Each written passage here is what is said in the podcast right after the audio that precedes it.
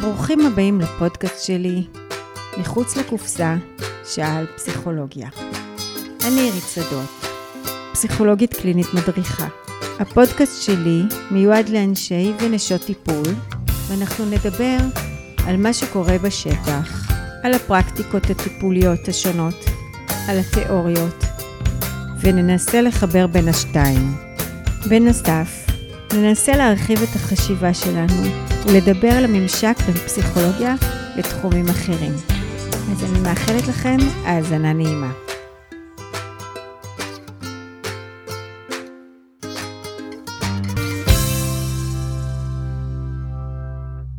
היי, היום נדבר על טיפול רגיש מגדר. נתמקד בחוויה הגברית במקרים של אובדן הריון, ומתארחת אצלי חני גיטליס, עובדת סוציאלית קלינית ומנחת קבוצות. היי חני. היי עירית, אני שמחה להיות כאן. תודה שהגעת. ואולי נתחיל מזה שתספרי על עצמך. בסדר גמור. אז, אה, אז אני עובדת סוציאלית קלינית ומנחת קבוצות, ובעצם אה, היום אני עוסקת בטיפול פרטני וקבוצתי לגברים, עם התמקדות סביב התחום של אה, אובדני הריון ולידות שקטות. אנחנו ככה נפגשות עכשיו בחודש המודעות בעצם לאובדני הריון ולידות שקטות. אה, ואני ככה בשנה האחרונה מנחה קבוצות אה, לאבות אחרי לידה שקטה, אה, כמובן גם טיפול פרטני בקליניקה. במהלך השנה הזאת ככה גם למדתי קורס הכשרה לטיפול במצבי אובדן הריון. איך הגעת לעסוק בנושא של טיפול רגיש מגדר, ובמיוחד בחוויה הגברית? אז בעצם מאז תחילת דרכי המקצועית כעובדת סוציאלית, אני עוסקת בטיפול בנערים ובגברים, דווקא בתחום התקון, זאת אומרת שיקום של עוברי חוק אה, באופן פרטני וקבוצתי. אה, ובשנים האחרונות, במקביל לעיסוק הזה, עבדתי גם אה, בתחום הבריאות עם נשים חולות סרטן שד, בעמותת אחת מתשע, וככה תוך כדי שהנחיתי קבוצות תמיכה לנשים, אז יזמתי גם קבוצות לבני זוג של נשים חולות. מתוך ההבנה שבעצם גם הם חווים איזשהו משבר עמוק. אה, ומכאן בעצם ככה בא, אני חושבת שבהתחלה זה לא היה מכוון לעבודה עם גברים, אבל תוך כדי הבנתי בעצם את כל הנושא של טיפול רגיש מגדר, שבעצם התחלתי הרבה יותר ככה גם ללמוד בו ולעסוק בו. אז מה זה בעצם טיפול רגיש מגדר? שזה אומר שההבנה שהפסיכולוגיה של האדם היא קשורה גם להבניות חברתיות ותרבותיות והיא מושפעת מהן. יש הרבה מה לומר בנושא, זה משהו שיכול אה, להעסיק אה, פרקים שלמים אה, אצלך ב, באמת בפודקאסט, אבל בקצרה נגיד שבמקרה ככה של, של מגדר גברי, אז אנחנו באמת נתייחס לכל מיני סטריאוטיפים רווחים של מה זה בכלל גבריות, תפיסות שמצפות מגברים להיות חזקים, לא להביע פגיעות, לא לפתח תלות, לא לבקש עזרה, להיות כל הזמן בשליטה. בעצם אה, מגיל ממש ממש צעיר, אה, התנהגויות של ביטויי רגש ותלות, אה, בכי למשל, מקבלות אצל בנים יחס שלילי מהחברה, לעומת עידוד של חוזקות פיזיות, של התנהגויות עצמאיות. זה ממש הסללה שאנחנו רואים מגילאים מאוד מאוד מוקדמים.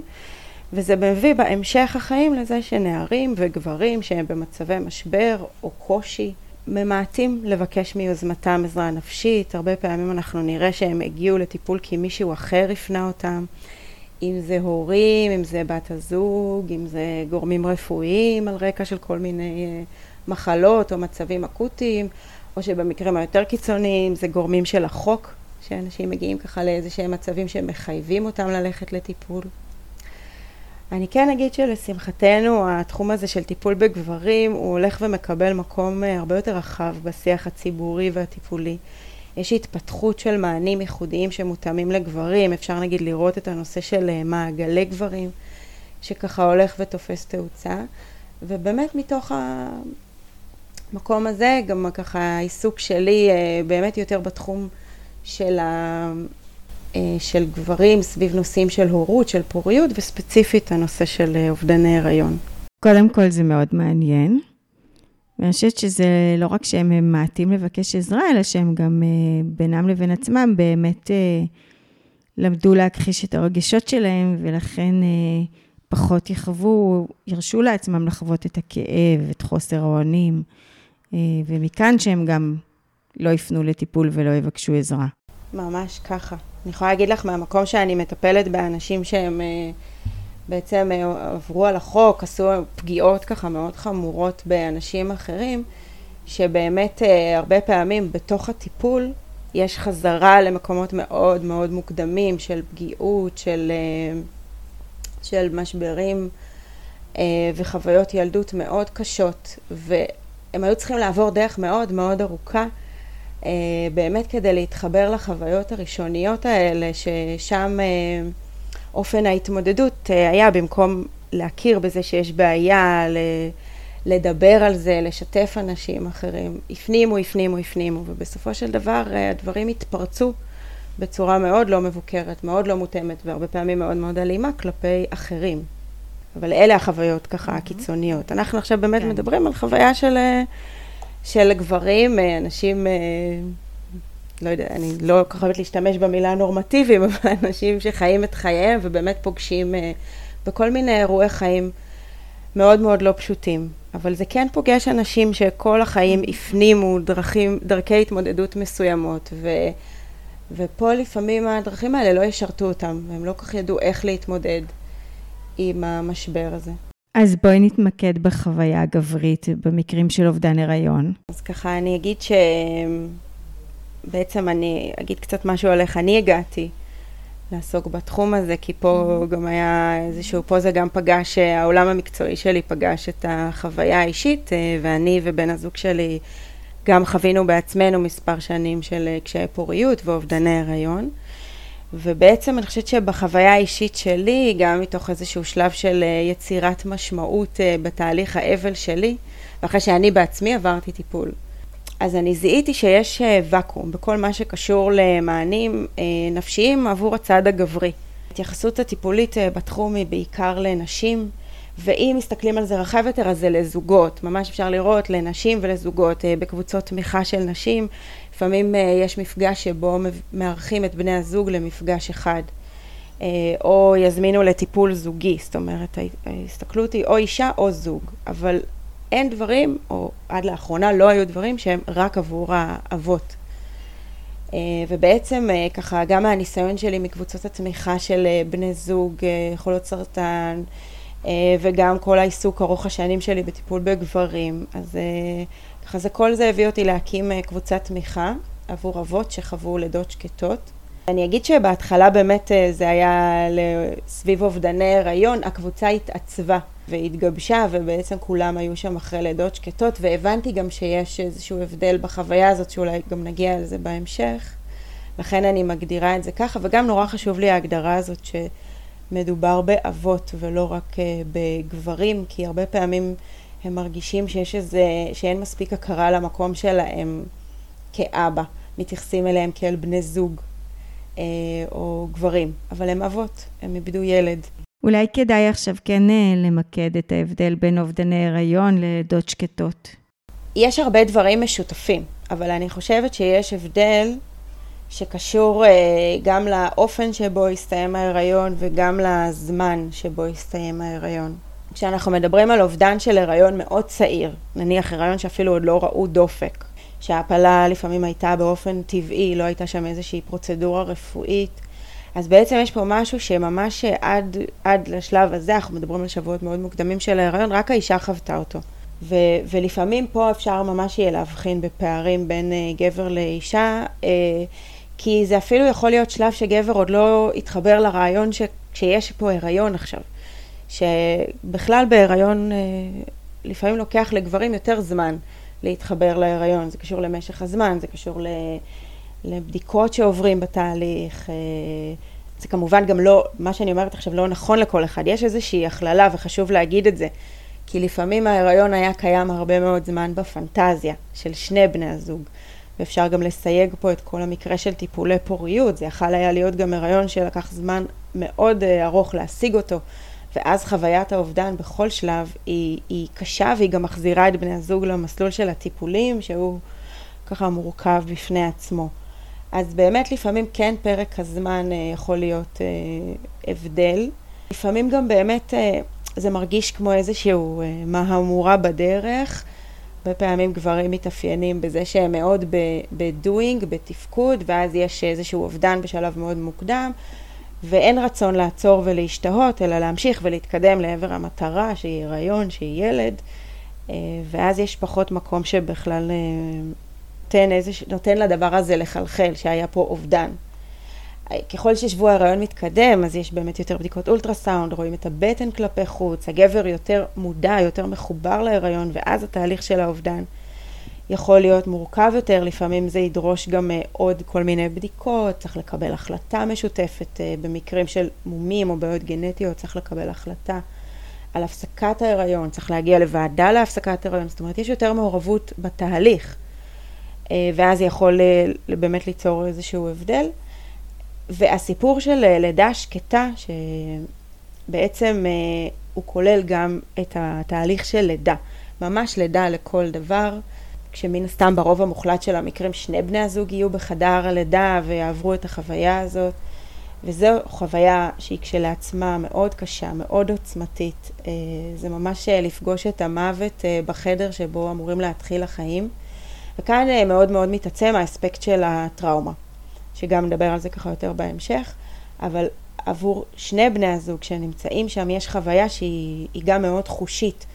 וגברים מספרים על, החו... על הזיכרונות מה... מחדר הלידה, אה, לשמוע בכי של תינוק מחדר אחר, חוויה שיש בה מראות, יש בה ריחות, יש בה מגע, יש מפגש עם התינוק המת, או החלטה שלא לפגוש אותו, אבל כל זה נוכח בחדר לידה וזה נצרב באיזושהי חוויה טראומטית, ויש לזה השפעה על תהליך ההתמודדות שיבוא אחר כך, ולכן אני חושבת שאחרי לידה שקטה יש יותר הבנה שלהם. אה, הם יותר מחוברים לקושי.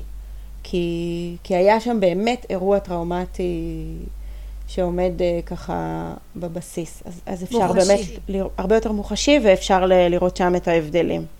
ובאמת הפניות שמגיעות הם, הם, הם mm-hmm. הרבה פעמים אחרי, רוב הזמן הם, הם גברים שעברו לידה שקטה uh, ביחד עם בת הזוג. תספרי קצת מה קורה בקבוצות האלה. אז, אז אני רוצה קצת באמת... Uh, לחבר את זה בכלל על המקום של גברים בכל הנושא של אה, עולם הפריון, כי כל תחום הפריון הוא בהוויה שלו נשי. זה מתחיל בזה שהאישה היא הפציינטית. היא נכנסת או לא נכנסת להיריון, השם שלה הוא על הגיליון הרפואי. אם יש קשיים בפוריות, היא עוברת טיפולי פוריות, אה, והגבר בסיפור הזה, הוא מקבל תפקיד שולי בתוך תקופה שהיא מאוד דרמטית, שהיא משפיעה על שני בני הזוג מאוד, על uh, מערכת היחסים הזוגית, המינית. Uh, זו יכולה להיות תקופה קצרה ונקודתית, זו יכולה להיות uh, תקופה שנמשכת אפילו על פני שנים רבות. ו... והחוויה של הגבר לא מקבלת מקום בשיח. גם כשכבר יש הריון, אז הגברים הם בני הזוג, הם המלווים, הם התומכים. אבל בעצם כן צריך לקחת בחשבון שכל הסיפור של הריון ולידה אה, גם עבור גבר זה אירוע משנה חיים. אה, ואנחנו חיים בחברה מערבית שבה גברים לוקחים חלק הרבה יותר פעיל בכל תהליכי ההיריון והלידה, הם יותר שותפים, הם יותר מעורבים, ואז זה גורם להם או מאפשר להם לחוות את ההיריון באופן יותר אישי. החל מהתהליכים שלפני ההיריון, ההיריון עצמו, הלידה, הכניסה להורות. כמו שאמרנו, גם במהלך ההיריון, הרבה יותר מבעבר, יש הרבה יותר בדיקות אולטרסאונד, האבא נוכח בהם, הוא לוקח חלק, הוא מרגיש כבר שהוא יותר מכיר את התינוק שלו כשהוא רואה אותו באולטרסאונד, שהוא חווה אותו, אפילו עוד לפני שהוא נולד. אבל המקום הזה, המקום השולי הזה של גברים בתהליך, אה, שם וממקם גם את החוויה של אובדן הריון ושל לידה שקטה כחוויה נשית בלבד. וזו בהחלט חוויה נשית, אין על זה שום עוררין, האישה היא זו שחווה את ההיריון ואת הלידה במובן הכי פיזי ונפשי שאפשר, הכל קורה בגוף שלה.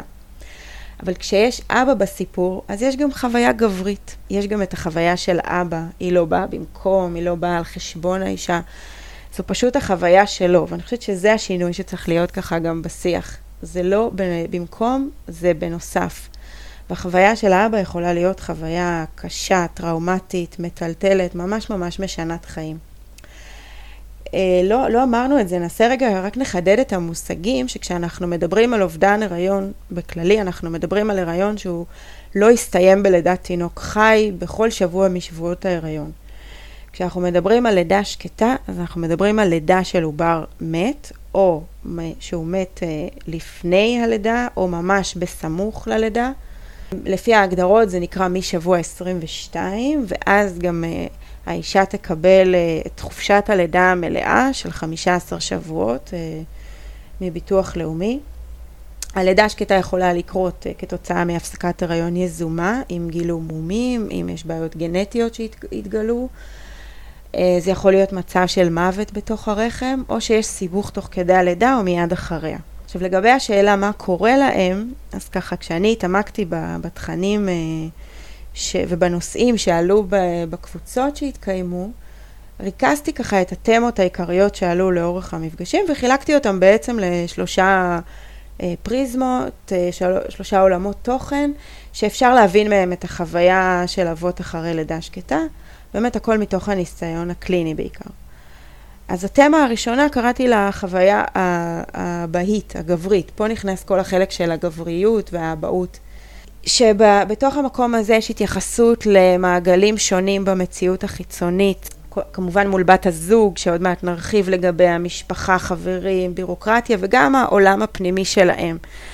ממש היה קולות של גברים שדיברו על התחושה שהם מעגל שני לאבל, הם המלווים. אפילו עלה המונח, אנחנו סוג ב' של האבל הזה. כי הם לא היו בהיריון, והם לא אלה שחוו אותו, והם לא עברו את הלידה. ומה הם כן, הם צריכים לתמוך, הם צריכים להיות שם עבורה, הם צריכים להחזיק, לתפעל, לתפקד, זה, זה ככה עולם המושגים. אבל תוך כדי זה. גם יש שם קול אה, של אובדן, של אובדן שנוכח בחיים שלהם, של אה, צער, של יגון, שגם הם איבדו ילד. יש שם מקום שגברים ככה מרגישים שהם צריכים לתפוס אחרי, אה, אחרי הלידה השקטה, שהם הופכים להיות עכשיו מתווכים בין בת הזוג לבין העולם. היא מתאבלת, היא מתכנסת, היא לא רוצה להתמודד עם אף אחד, היא לפעמים לא רוצה לפגוש אנשים או אנשים מסוימים. אז הוא לוקח על עצמו את החלקים האלה, הוא יספר לאחרים, הוא ירחיק ממנה אנשים שהיא לא רוצה כרגע להיות איתם בקשר, הוא שומר עליה, הוא לוקח על עצמו להיות בקשר עם כל מיני גורמים שונים כדי להקל עליה. נכנס לאיזשהו תפקיד של מתווך. עולה שאלה שכל הנושא של החיבור להיריון שהסתיים. עד כמה אני כגבר הייתי מחובר להיריון הזה, הייתי מחובר לעובר הזה. לעומת ה... יש... עולה ההבדל של בין החוויה הנשית של להיות בהיריון לחוויה של גבר. לפעמים יש ממש בחירה מודעת של גבר להיות יותר מרוחק במהלך ההיריון. אה, ויש כאלה שמרגישים שזו חוויה מאוד משותפת, מאוד קרובה, שמדברים ככה באמת באנחנו. אני זוכרת שהיה מפגש שדיברנו על הנושא של התנועות, של התנועות, תנועות העובר שהם מרגישים, שזה ככה איזשהו חיבור ממשי, ועל זה שהוא לא הספיק להרגיש את התנועות אפילו, אה, לפני שקרה אובדן, ואז זה מרגיש לו שהוא פחות היה מחובר לתינוק. אה, עולה השאלה, מתי אני נחשב אבא? בעיקר כשמדובר ב... בלידה שקטה שהתרחשה בהיריון ראשון, אז, אז האם אני כבר אבא? האם אני עוד לא אבא? אה, זה ממש שאלה ככה ש... שעלתה. עולה אה, הרבה הסיפור של מה קורה כששואלים אותי כמה ילדים יש לך, אז איך אני עונה לשאלה הזאת? כמה אני רוצה לתת את המקום ולספר על מה שקרה, כמה אני מעדיף לא לדבר על זה ולא להגיד. כשכן יש ילדים חיים, אז עולה הסיפור של האבהות לילדים החיים או לילד. אה, הרבה פעמים האובדן של ילד בלידה שקטה יעורר חרדות לגבי הילדים. דאגה, רצון לגונן עליהם. אה, אחת הקבוצות שלנו התקיימה באמת תוך כדי ימי הלחימה שהיו בחודש מאי, ובאמת הייתה תחושה מאוד חזקה שלהם שהם צריכים לשמור על המשפחה, להגן על מי שחי, על מי שקיים. זה היה ככה משהו שממש דובר בקבוצה.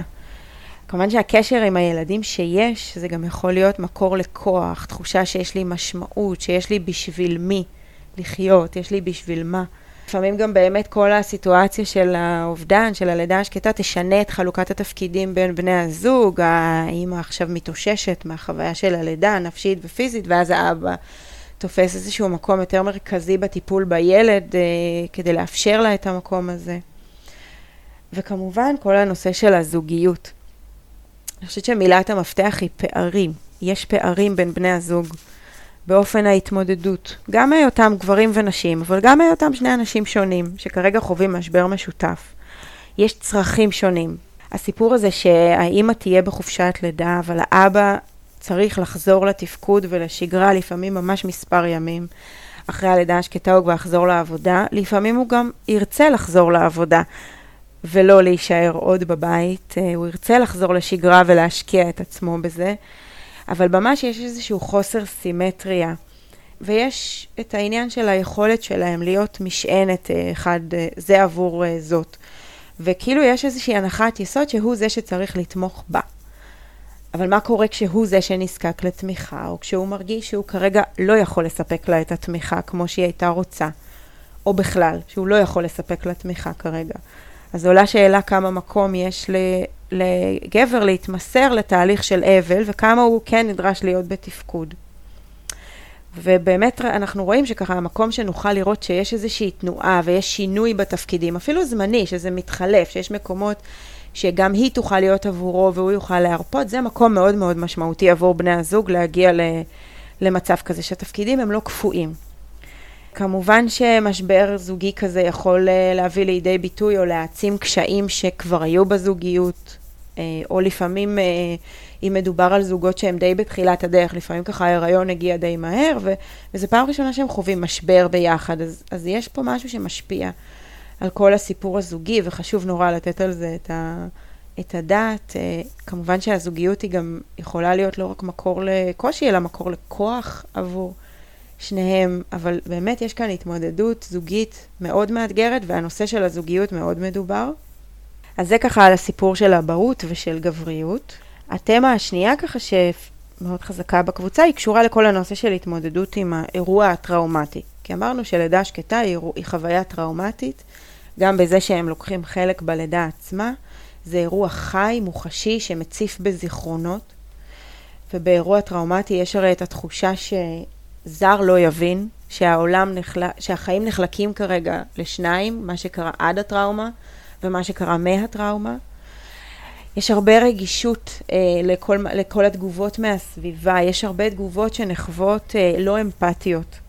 מצד אחד יש הבנה שגם לאנשים קשה להבין וקשה לקבל וקשה לעכל, אבל הרבה מאוד תגובות אה, נחוות מאוד מאוד לא אמפתיות, דברים כמו אה, זה טובה וטוב שזה קרה עכשיו, או יאללה תמשיכו הלאה, תתקדמו, יבוא, יהיה לכם עוד ילד, דברים שאנשים אה, מרגישים, הגברים מרגישים שאין הבנה של הסביבה למה שהם עוברים. אפשר באמת לראות את כל הציר שבין אה, ניתוק והתחברות ובין הדחקה להצפה. כל השאלה הזאת של שיתוף אחרים בסביבה, שאני גם מכניסה ככה באמת להתמודדות עם אירוע טראומטי. יש הרבה שאלות ומחשבות שלהם בתוך עצמם ודברים שהם ככה גם העלו בקבוצה, כמה אני יכול לשתף? איך יגיבו אליי? כמה אנשים אחרים יוכלו להכיל אותי? כמה הם ייתנו לי מקום? כמה זה מעמיס על אחרים? לפעמים באמת יש להם תחושה שאפילו עם האנשים הכי קרובים, הם לא יכולים לדבר, או עבר כבר זמן, אז די, כאילו, עברנו את זה ואני כבר לא יכול לדבר על זה, כי אני לא יכול להעמיס על אחרים את הדבר הזה. היו ככה משתתפים שדיברו על התרחקות ממש מחברים או מפעילויות חברתיות. לפעמים יש בחירה כן לדבר על האובדן, כן לתת לזה מקום, אה, גם אם זה בשיחות אישיות, או אה, אנשים שפרסמו את זה נגיד בפייסבוק, ברשתות החברתיות. ולפעמים הפתיחה הזאת של הדברים יכולה לפתוח סיפורים נוספים במשפחה או בסביבה הקרובה, אפילו כאלה שהם לא ידעו, שהם לא ידעו שגם סבתא איבדה תינוק, או אה, שכן, או אנשים שלא סיפרו על זה, ופתאום מגיעים חיבורים דווקא ממקומות לא צפויים, וזה מייצר איזושהי חוויה טובה ומשמעותית. וסביב הטראומה באמת עולה השאלה, אמרנו על הדחקה, כמה אני רוצה להיות בתוך החוויה הזאת, כמה אני רוצה להרגיש את זה. היו כאלה שדיברו על הרצון אה, פשוט לארוז את זה, להכניס את זה פנימה לתוך הארון ולא לא להתעסק בזה. אה, לפעמים זו גם שאלה שעולה תוך כדי קבוצה, אם זה טוב לי להיות במרחב הזה, שבו זה הנושא המרכזי, כמה אני מסוגל להיות פה, כמה זה קשה לי מדי. סביב החוויה הטראומטית, אז עולות חרדות, עולות חרדות אה, לקראת ההיריון הבא, ובמהלך ההיריון שאחרי האובדן היו, היו משתתפים שהיו בקבוצות כבר, כש, כבר כשיש הריון חדש. ובאמת יש הרבה מחשבות על ההיריון הבא, החשש לקראתו, עלתה פנטזיה שאולי נוכל אה, לדלג על ההיריון ולקבל כבר את התינוק או התינוקת.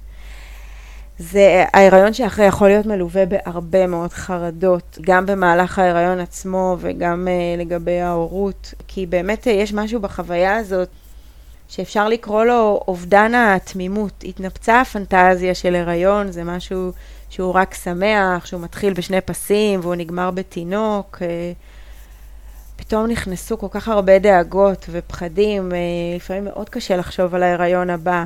וגם פה יכולים להיות פערים בין בני הזוג. אה, מתי נתחיל לנסות שוב ל- ל- להיות בהיריון, מישהו יכול לרצות uh, ממש עכשיו, הצד השני לא רוצה עכשיו, לא מסוגל להתמודד עם זה כרגע.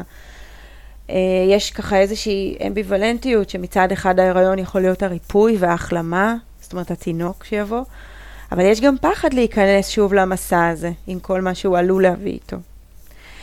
והתמה השלישית ככה שהיא מאוד מאוד חזקה זה כל הנושא של תהליכי אבל, של אובדן ושכול. ובאמת פה גם יודעים אה, מהספרות, מהמחקרים, שיש הבדלים בין גברים לנשים באופן שבו מתרחשים תהליכי אבל. שזה משהו שיכול לגרום לחוסר סימטריה, לפערים, לקושי בתקשורת, לתחושה של בדידות. כי האבל הגברי הוא לרוב יהיה מושהה, הוא לא מתפרץ בבת אחת. אה, ממש המשתתפים בקבוצה, הם תיארו את זה כמשהו שנבנה שלב אחרי שלב, וכל פעם הם מבינים שזה לוקח יותר ויותר מקום בחיים, שכל פעם יש עוד משהו שהם מבינים כמה זה משפיע על החיים שלהם, כמה כל מסלול החיים שלהם השתנה עכשיו. יש חשש מהתפרקות, מה יהיה אם הרגשות הקשים האלה יציפו אותי ואני לא אעמוד בזה. כאילו הצורך להיות חזק מול ה... איזשהו משהו שמפחד uh, להתפרק. אבל היה ממש חוויות בתוך הקבוצה, שאולי גם באמת השיח הזה אפשר את זה, שאנשים אמרו, הרשיתי לעצמי להתפרק, אפשרתי לעצמי להתפרק, והייתה אחר כך איזושהי חוויה של הקלה, של איסוף מחדש, הם באו, הם דיברו על החוויה הזאת, אה, הם איבדו את זה. יש את כל הנושא של ה... שזה ככה קורה ממש תוך כדי הלידה, אבל זה הולך איתם גם אחר כך, זה כל הסיפור של הפרידה, של הפרידה מהילד. הם בעצם צריכים, אה, תוך כדי או לפני הלידה, לקבל החלטה אם הם רוצים לראות את התינוק אחרי הלידה, או אם הם לא רוצים לראות אותו. ואז יש פה בחירה, לפעמים בני זוג מקבלים החלטה בנפרד, היא כן רוצה לראות אותו והוא לא, או להפך. אם הם בחרו לראות אותו, אם הם מחזיקים אותו, אם הם מצלמים אותו, אם הם רוצים תמונות מבית החולים, כי היום, את יודעת, בתי חולים מצלמים את התינוקות, זה איזשהו נוהל שהם מצלמים אותם, שומרים את התמונות למשך מספר שנים, כדי שאם ההורים, נניח, לא רצו לפגוש או לא רצו לצלם, בשלב מאוחר יותר כן ירצו שתהיה להם את האפשרות לקבל את התמונות האלה. אני חושבת שזה משהו מאוד uh, רגיש ש, שבית חולים מאפשר. אה, אז, אז כל הנושא של הפרידה זה משהו שהולך איתם, לפעמים עולות uh, תחושות אחרי זה, או חרטות uh, על, על החלטה שהתקבלה. כל הנושא של הקבורה. הם צריכים לקבל החלטה, לפעמים ממש uh, באופן מיידי, לפעמים בשלב יותר מאוחר, כי נגיד הייתה נתיחה והנתיחה לוקחת זמן, אבל צריך לקבל החלטות לגבי קבורה, איך לעשות את זה, אם לעשות את זה, אם, אם, אם בית החולים יהיה... יטפל בכל נושא הקבורה, או שהזוג יטפל בזה. עכשיו, אין בלידה שקטה את כל המנהגי אבלות. זאת אומרת, זה לא מסודר. יש נוהל, כן, ש, של קבורה, במקרה שהם מחליטים לעשות את זה, אבל אין הלוויה מסודרת, שבעה, זה הכל, הם, הם יחליטו איך הם עושים את כל העניין הזה. וככה גם כל נושא ההנצחה, ימי זיכרון, ואז יש כל מיני תאריכים שהופכים להיות מאוד מאוד משמעותיים. היום בו התרחש האובדן, יום התאריך המשוער של הלידה שהייתה אמורה לקרות, אה, כל מיני תאריכים הופכים להיות ימי זיכרון, אבל זה גם לפעמים יכול להיות ככה של, אה, שיש לזה משמעות אחרת עבור כל אחד מהם. לפעמים נותנים שם לתינוק שנפטר. נכון. אה, לפעמים זה יהיה השם שהם כבר החליטו עליו מראש. שככה הם רצו לקרוא לילד, לפעמים זה נשאר uh, שם הבטן, השם שהיה במהלך ההיריון, אבל אני אפילו חושבת שהם הם צריכים לתת שם. ככה כשיש קבורה צריך, מבקשים מהם לתת שם. אבל, ויש כאלה באמת שידברו על התינוק בשם. אפרופו כל העניין של אה, הנצחה, והרבה פעמים אה, אני שמה לב, ל... אני רואה קעקועים שאנשים עושים, ויכולים לשלב בזה את, ה... את השם, או כל מיני אה, כאילו דרכים אחרות שבוחרים באמת להנציח. התחלתי להגיד על, על תחושות של אשמה. אשמה זה יכול להיות רגש מאוד דומיננטי. זה רגש דומיננטי בכלל בהורות. אבל ככה באמת גם סביב אבל ו- ואובדן הריון, אז האשמה יכולה לעלות מכל מיני כיוונים. אם זה על איך הופסק ההיריון, כי לפעמים זה הרי היה בהחלטה של האם, אה, ואז יש אשמה מאוד אה, גדולה. מישהו אמר ככה בקבוצה, כמה קשה היה לו לחרוץ גורלות. כל מיני בחירות שהתקבלו בדרך, או איזושהי תחושה שהיינו יכולים לעשות משהו אחר, שאולי זה קשור אלינו, למרות ש... נגיד אם קורה מוות בתוך הרחם, זה לא אשמה של אף אחד, אבל יש כן חוויה של אשמה. יכולה להיות אשמה סביב כמה הייתי מחובר להיריון, כמה הצלחתי לתמוך בבת הזוג שלי, כמה הצלחתי להיות איתה, כאילו יש כל כך הרבה אפשרויות שיכולות להעלות אשמה, ובאמת אה, זה רגש כל כך טבעי, כל כך נפוץ וכל כך נוכח בהתמודדות הזאת. אבל לפעמים האשמה היא כל כך חזקה, ו- ויש משמעות בלהיות במקום הזה שמישהו בכלל יגיד לך שזה טבעי, אה, שזה, שזה קיים, שאתה בסדר. אה, זה משהו ככה שמאוד הולך איתם, והשיח על זה יכול לשחרר משהו מהתחושת אשמה הזאת. אני מכירה את זה ממטופלת שהבת שלה עם שיתוק מוחין והיא מלאת רגשות אשם. שאולי לא עשתה מספיק, ואולי לא שמרה מספיק כשהתינוקת הייתה, שהתינוקת הייתה בבטן, שהיא הייתה עוברית למעשה. אפילו נגיד גבר שיחשוב אה, עכשיו, אה, פתאום אה, מתחיל לעלות כל מיני דברים על איך אני אהפוך את הזרע שלי ליותר טוב, כי אולי זה קשור למשהו בי שהיה לא בסדר ושאני העברתי הלאה. אפשר גם לראות אשמה מאוד חזקה כשמדובר על איזושהי בעיה גנטית, ואז מבינים ממי מבני הזוג זה הגיע, הבעיה הגנטית, שם יש ככה מקום מאוד מאוד חזק של תחושת אשמה, שאין פה באמת אשמה של אף אחד, אבל המחשבה הזאת שזה בא ממנו, מאוד מאוד מקשה עליו. ואז באמת ככה גם מתפתח, אה, מתפתחים כעסים, לפעמים עם קשר לאשמה או בלי קשר, כעס כלפי הסיטואציה, כעסים כלפי הצוות הרפואי, כעס כלפי הסביבה והתגובות, כעס כלפי אנשים אחרים בסיטואציות לא קשורות, לפעמים גברים ימצאו את עצמם מאוד כועסים, אפילו מאוד זועמים, אה, אגרסיביים, בלי שהם בכלל מבינים מאיפה זה מגיע כל הכעס הזה. אה, ולפעמים זה באמת ביטוי של עוצמות רגשיות שאין להם שום דרך אחרת לצאת מלבד באותן התפרצויות זעם. לפעמים אדם לא יאפשר לעצמו לבכות, אבל הוא כן יאפשר לעצמו לכעוס. כי נגיד כעס הוא גם נחשב לרגש שמאוד לגיטימי לגבר להביע. זה אחד מהרגשות שזה בסדר, שאתה אה, מביע אותם, אה, אבל...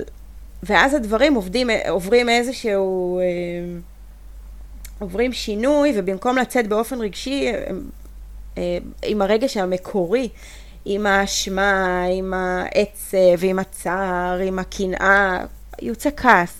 יש תחושה של חוסר סבלנות, של קוצר רוח, שיש להם פתיל קצר, הם לפעמים באמת לא מבינים את עצמם. וכל הנושא של קנאה, ככה הזכרתי עכשיו, שקנאה יכולה להיות מאוד חזקה. יכולה להתפתח כי אנשים בסביבה הקרובים, הקרובה שלנו עכשיו אה, מביאים ילדים, מזה שפשוט נראה תינוקות אה, ברחוב, הורים עם עגלה, נשים אה, עם בטן הריונית. יכולה להיות קינה מאוד מאוד קשה, ואז היא גם תהיה מלווה ברגשות אשמה על זה שאני מרגישה, על זה שזה מה שאני מרגיש, על זה שקשה לי להיות עם המשפחה הקרובה שלי במקומות של שמחה. שגם זה כל כך כל כך טבעי שיקרה בשלב הזה. אה, ובאמת הרבה פעמים הערך של טיפול אה, פרטני, קבוצתי, זה גם, אני חושבת בקבוצה יש את המקום שקודם כל אתה מבין שאתה לא היחיד שחווה את זה. והדבר השני זה שיש משהו שבאמת אה, מנרמל ונותן לזה מקום ואפשר לדבר על הקנאה הזאת ואפשר להביע אותה ולא צריך להתבייש בזה ולא צריך להרגיש שצריך להסתיר את זה. כאן, כאן במקום הזה אפשר לדבר על זה. פתוח. כל הנושא של התמיכה המשפחתית סביב האבל, אה, כמה המשפחה המורחבת יכולה לתמוך, יכולה להבין את המורכבות, כמה המשפחה המורחבת נותנת את המקום לתינוק שאיננו. כאילו, הם מדברים על זה שהם נורא חשוב להם. שסבא וסבתא אה, התייחסו למקום שלהם כאל סבא וסבתא בחוויה הזאת. אה, ולפעמים הם כן רוצים שייתנו להם איזשהו מקום, איזה מרחב להתאבל. האבא רוצה שיתעניינו בו, שישאלו אותו מה איתו, איך הוא, לא רק מה שלומה ואיך היא מרגישה, ולא יתייחסו אליו רק כאל מי שמלווה אותה, אלא באמת יתייחסו אליו. אם זה גם המשפחה שלו, שלפעמים מתייחסת רק אל האישה. ובאמת אה, יש לפעמים, רואים ככה איזושהי תנועה בין רצון לקרבה ועזרה ובין רצון להתרחק ולהתכנס. אה, יש כל הנושא באמת של תחושות של כאב, אה, עלה בקבוצות איזשהו דיבור על זה שיש חלק שרוצה, מרגיש צורך להמשיך ולהרגיש את הכאב, כי הכאב הוא תזכורת ממשית, ככה לאובדן. ויש אנשים שנורא קשה להם להרגיש את הכאב הזה, שהם נורא רוצים להרחיק ולהדחיק את המקום הזה, הם רוצים להתמקד uh, בטוב. ובאמת כל הנושא של חזרה לחיים, איך המוות הזה משתלב כחלק מהחיים, איך מוצאים משמעות, uh, כל העניין של ההיריון הבא שככה דיברנו. אז אלה בעצם התמות ככה המרכזיות שעולות בקבוצה. למעשה את מתארת את הקבוצה כקר לעיבוד ועיכול הטראומה הזו של האובדן, וגם בנוסף, לפגוש אנשים, גברים שעברו את אותה חוויה, אה, זה באמת אה, מסייע לנרמל את החוויה הרגשית שהם חווים. רציתי לשאול אה, מתי בדרך כלל אנשים, גברים, פונים לטיפול. האם בסמוך לחוויה הטראומטית, לאובדן, או אחרי שנה, או אחרי שנתיים? יש גם וגם. יש אנשים שיפנו מיד, אני דווקא חושבת שיש יתרון לזה שלמשל אה, יעברו כמה חודשים עד שיגיעו לטיפול, עד שיעברו את השלב הראשון של האבל, זאת אומרת, לפעמים זה מה שיצטרכו, יצטרכו איזושהי תמיכה נקודתית בתחילת הדרך, אה, להרגיש שהם מסוגלים לחזור ככה לחיים, אבל העיבוד היותר משמעותי אולי יתאפשר אחרי שטיפה יעבור זמן, אחרי שהם טיפה יעכלו את מה שקרה. ויצליחו להיות במקום שככה יותר אה, מסוגל להתמודד עם העומק אולי של הדבר הזה. אז נגיד בקבוצות השתתפו גברים שזה היה בין מספר חודשים אחרי האובדן, והכי הרבה היה שלוש שנים אחרי, שכבר גם הייתה, היה ילד נוסף במשפחה, אבל עדיין היה איזשהו צורך להיות במקום שיאפשר לאבד את הדבר הזה. גם יכול להיות שהוא הגיע אחרי שלוש שנים כי לא היה מקום כזה. כשהוא עבר את זה. אה, באמת אין, אין קבוצות כאלה. עכשיו מתחילות להיות ככה עוד כל מיני דברים, גם קבוצתיים, אבל יש משהו בקבוצה שבאמת, אה, לפעמים זה פעם ראשונה שהם ידברו עם עוד אבא שעבר אה, דבר כזה. שאת יודעת, אצל נשים, יש מלא קבוצות תמיכה בפייסבוק, בחיים האמיתיים, במרפאות של בתי החולים, באופן פרטי, שמציעים קבוצות וקבוצות וקבוצות. ונשים גם הרבה יותר מדברות על זה עם הסביבה הקרובה. גברים לפעמים, אה, נגיד היה משתתף בקבוצה שהלידה השקטה קרתה בשלב יחסית, כאילו אמצע ההיריון כזה, יש חברים שהוא עוד לא סיפר להם בכלל על ההיריון. אז הוא כבר אמר, בשביל מה אני עכשיו אספר להם גם על, ה, על החוויה של לידה שקטה? זה פשוט כאילו נשאר ממש ממש בחוץ, אה, שזו חוויה מאוד קשה לעבור וכאילו להתעלם, כאילו היא לא, היא לא קרתה בחייך. אז, אז הקבוצה באמת נותנת לזה את מלוא המקום, גם לחוויה של האובדן וגם באמת לחוויה של האם. כי אני חושבת שהקו המנחה שלי זה באמת לתת, אם במרכז, הגבר הוא במרכז, אני לא מתייחסת אליהם כאל בני זוג. אני לא שואלת על ההתמודדות uh, שלה, אני לא שואלת אותם איך היא. זה הרבה פעמים כן ידובר, מאוד אכפת להם מבנות הזוג שלהם, זה מעסיק אותם, זה משהו שמשפיע עליהם. אבל זאת לא תהיה השאלה בקבוצה. אנחנו נשאל על החוויה שלהם. Uh, הרבה פעמים הם בטלפון הראשון יגידו לי, אוקיי, אני, אני עכשיו שם את עצמי בצד. ו, ומה שאני ככה כן אעודד אותם, או הקבוצה גם תעודד אותם, זה בוא, בוא תשים את עצמך רגע במרכז. כאן, במקום הזה, אתה יכול להיות במרכז, זה שלך, זה החוויה שלך. זה לא פשוט, זה לא פשוט להגיע למקום הזה, זה לא פשוט לאפשר לעצמי לשים את עצמי במרכז, אבל אני חושבת שזה באמת, יש לזה המון ערך. במקום שמאפשר אה, לגיטימציה לכל רגש שמרגישים, גם לרגשות שהכי מעוררים אשמה, גם לרגשות הכי קשים שלא נעים לדבר עליהם עם אף אחד, על הכל אפשר לדבר כאן. לפעמים אפילו, את יודעת, אה, דברים שהם מרגישים מול בת הזוג, שהם לא מצליחים לפתוח את זה איתה בשלבים האלה, כי הם לא רוצים להקשות עליה, הם לא רוצים לפגוע. לפעמים דווקא ממקום של הרבה אמפתיה, הם, יד, הם ישמרו ויאגרו ויצברו הכל אצלם, אבל זה יצא אחרת, זה יצא באופן אה, לא טוב, זה יצא במריבות, זה יצא בהתפרצויות על הילדים. וזה שיש מקום לדבר על הדברים האלה, ושהכול בסדר, ואנחנו לא שופטים פה אף אחד על משהו שהוא מרגיש, יש לזה חוויה מאוד מאוד מרפאת בעיניי.